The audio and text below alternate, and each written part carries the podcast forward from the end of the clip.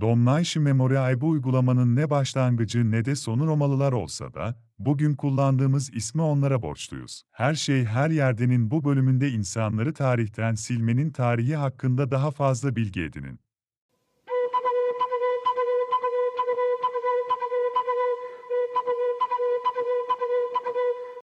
Domnaishi Memoriae terimini bize Romalılar verdi, ancak uygulama Roma'dan çok daha eskilere dayanıyor. Elbette birisinin tarihten silinmesine ilişkin bir tarih belirlemek zordur çünkü başarılı olsalardı bunun gerçekleştiğine dair hiçbir fikrimiz olmazdı. Ancak, tarihten silme girişimleri iz bıraktığı için bildiğimiz birkaç örnek var. Bilinen en eski örnek, Mö 1478 yılında doğan Mısır firavunu Hasepsut'tur. Eski Mısır'ın çok az sayıdaki kadın hükümdarından biri olan Hasepsut üretken bir inşaatçıydı ve Luxor'un dışındaki mezarı şimdiye kadar keşfedilen en iyi Mısır mezarlarından biridir. Birlikte hüküm sürdüğü 3. Tamose döne ölümünden sonra kendisinden bahseden her şey ortadan kaldırılmaya çalışıldı. Deir al-Luhari tapınağındaki tüm heykelleri yıkıldı. Karnak Tapınağı'nda dikili taşlarını duvarla örme girişiminde bulunuldu. Resmin ana hatları yontuldu.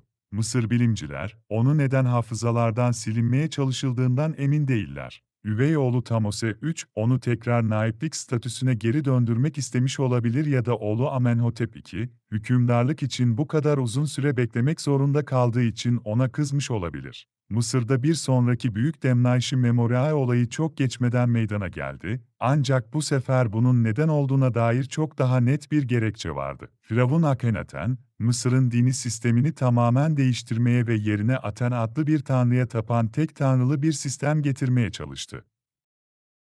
Ölümünden sonra Firavun Horemheb, onun hükümdarlığından ve Akhenaten'den ya da Aten kültünden bahseden her şeyi yok etmeye çalıştı. Oldukça da başarılı oldu. 19. yüzyıla kadar kimse Akhenaten'in Firavun olduğunu bilmiyordu. Ölümünden sadece 100 yıl sonra oluşturulan ve Mısır'ın önceki 76 kralını listeleyen Avdayos kralları listesinde kabul edildi. Bu iki Mısır örneğinde de tamamen başarılı olamadılar hükümdarlardan ve yok edilemeyen heykellerden bahsediliyordu ve arkeologların tarihleri hakkında bilgileri bir araya getirmeleri için yeterli bilgi vardı. Antik tarihteki en ünlü örnek, Antik Yunan'daki Herostratus'unki olabilir. Herostratus, dünyanın yedi antik harikasından biri olan Efes'teki Artemis Tapınağı'nı yaktı. Yakalandığında yetkililer ona bunu neden yaptığını sordu ve o da adını ölümsüzleştirmek istediğini söyledi. Sosyal statüsünün düşük olduğuna inanılan bu kişi, büyük bir şeyi yok etmenin adının sonsuza kadar yaşamasını sağlayacağını düşünüyordu. Sadece ölüme mahkum edilmekte kalmadı, aynı zamanda onu unutulmaya mahkum ettiler. Gelecekte adının herhangi bir şekilde anılması, bir daha böyle bir şey yapmaya teşebbüs edebilecek herkese bir uyarı olması için ölümle cezalandırılacaktı. İkinci, 000 yıldan fazla bir süre sonra bir podcast'te Herostratus adından bahsediyor olmam, bunun ne kadar başarılı olduğunun bir göstergesi. Aslında, herostratik kelimesi ondan geliyor, ne pahasına olursa olsun şöhret anlamına geliyor. Romalılar bize sadece Demnaishi Memori ismini vermekte kalmadı, aynı zamanda bu ismin kullanımını da yaygınlaştırdı.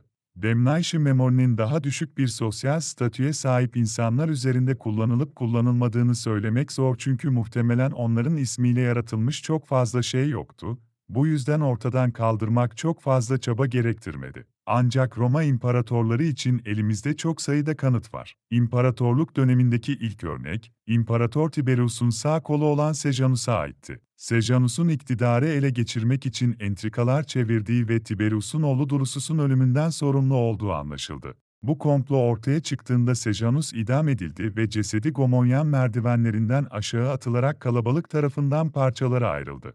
Daha sonra tüm madeni paralardan ve anıtlardan kaldırıldı ve soyunun devam etmemesini sağlamak için tüm ailesi öldürüldü.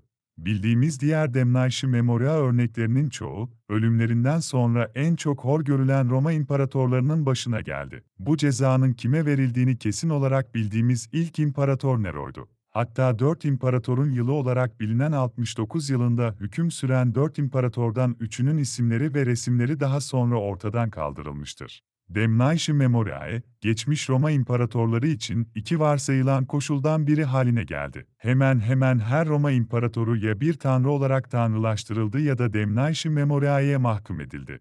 aslında 400 yıllık bir süre boyunca ne tanrılaştırılan ne de anıları bulunan sadece 5 imparator vardı. Demnation Memoriae çoğu kez geri tepti. Roma'dan neredeyse hiç dikkate alınmaya değmeyen örnek Geda İmparatorunun durumuydu. Ya, babası Septimius Severus'un imparatorunun ölümünden sonra kardeşi Caracalla ile birlikte imparator olarak hüküm sürdü. Caracalla, Geda'yı annesinin kollarında öldürdü ve imparatorluğun her yerinde ondan söz edilmemesini emretti. Sorun, babasının halk arasında anıldığı pek çok yerde oğullarından da bahsedilmesiydi. Geda'nın adı ortadan kaldırıldığında geriye çok bariz bir şekilde bir boşluk bıraktı. Septimius Severus'un kemeri bugün Roma'daki forumda yer alıyor ve Gedda'nın adının kaldırıldığı yerdeki izlerini hala görebilirsiniz. Bu da elbette herkese Gedda'yı hatırlatıyor. Bu Barbara Streisand etkisinin antik versiyonuydu. Demnation Memoriae, geçmişte olduğu ölçüde olmasa da bugün hala uygulanmaktadır. Örneğin, Amerika Birleşik Devletleri'ndeki herhangi bir resmi anıtta Devrim Savaşı'ndan Saratoga Muharebesi'nin kahramanından bahsedildiğini göremezsiniz. West As Point Askeri Akademisi'ndeki şapelde, adı olmayan biri dışında tüm devrim savaşı generallerinin plaketleri vardır. Kayıp olan kişi kim? Benedict Arnold adında bir adam. 20. yüzyılda Stalin, gözden düşen kişileri fotoğraflardan çıkarmasıyla ünlüydü. En ünlü örnek, NKVD'nin başkanı olan Nikolay Yeskov'du. Kendisi de sonunda kendisi tasfiye edilene kadar Stalin'in tasfiyelerinin çoğunu yönetmekten sorumluydu. Zaman içinde birden fazla kişinin çıkarıldığı bazı fotoğraflar vardı, ta ki günümüze ulaşan tek fotoğraf Stalin'in tek başına çektiği fotoğraf olana kadar. Doktrin fotoğrafçılığının bu şekilde kullanılması ve geçmişin kurgulanması, George Orwell'in 1984 adlı kitabında olay örgüsü noktalarından biriydi, Devnaşı Memoria'nın distopik geleceğine adanmış bütün bir bölüm vardı. Yakın zamanlarda, bazı eski Sovyet Cumhuriyetleri Sovyetler Birliği'ne dair kamuya açık tüm ifadeleri kaldırdı. Ukrayna sistematik bir toplumsallıktan arındırma politikası izledi.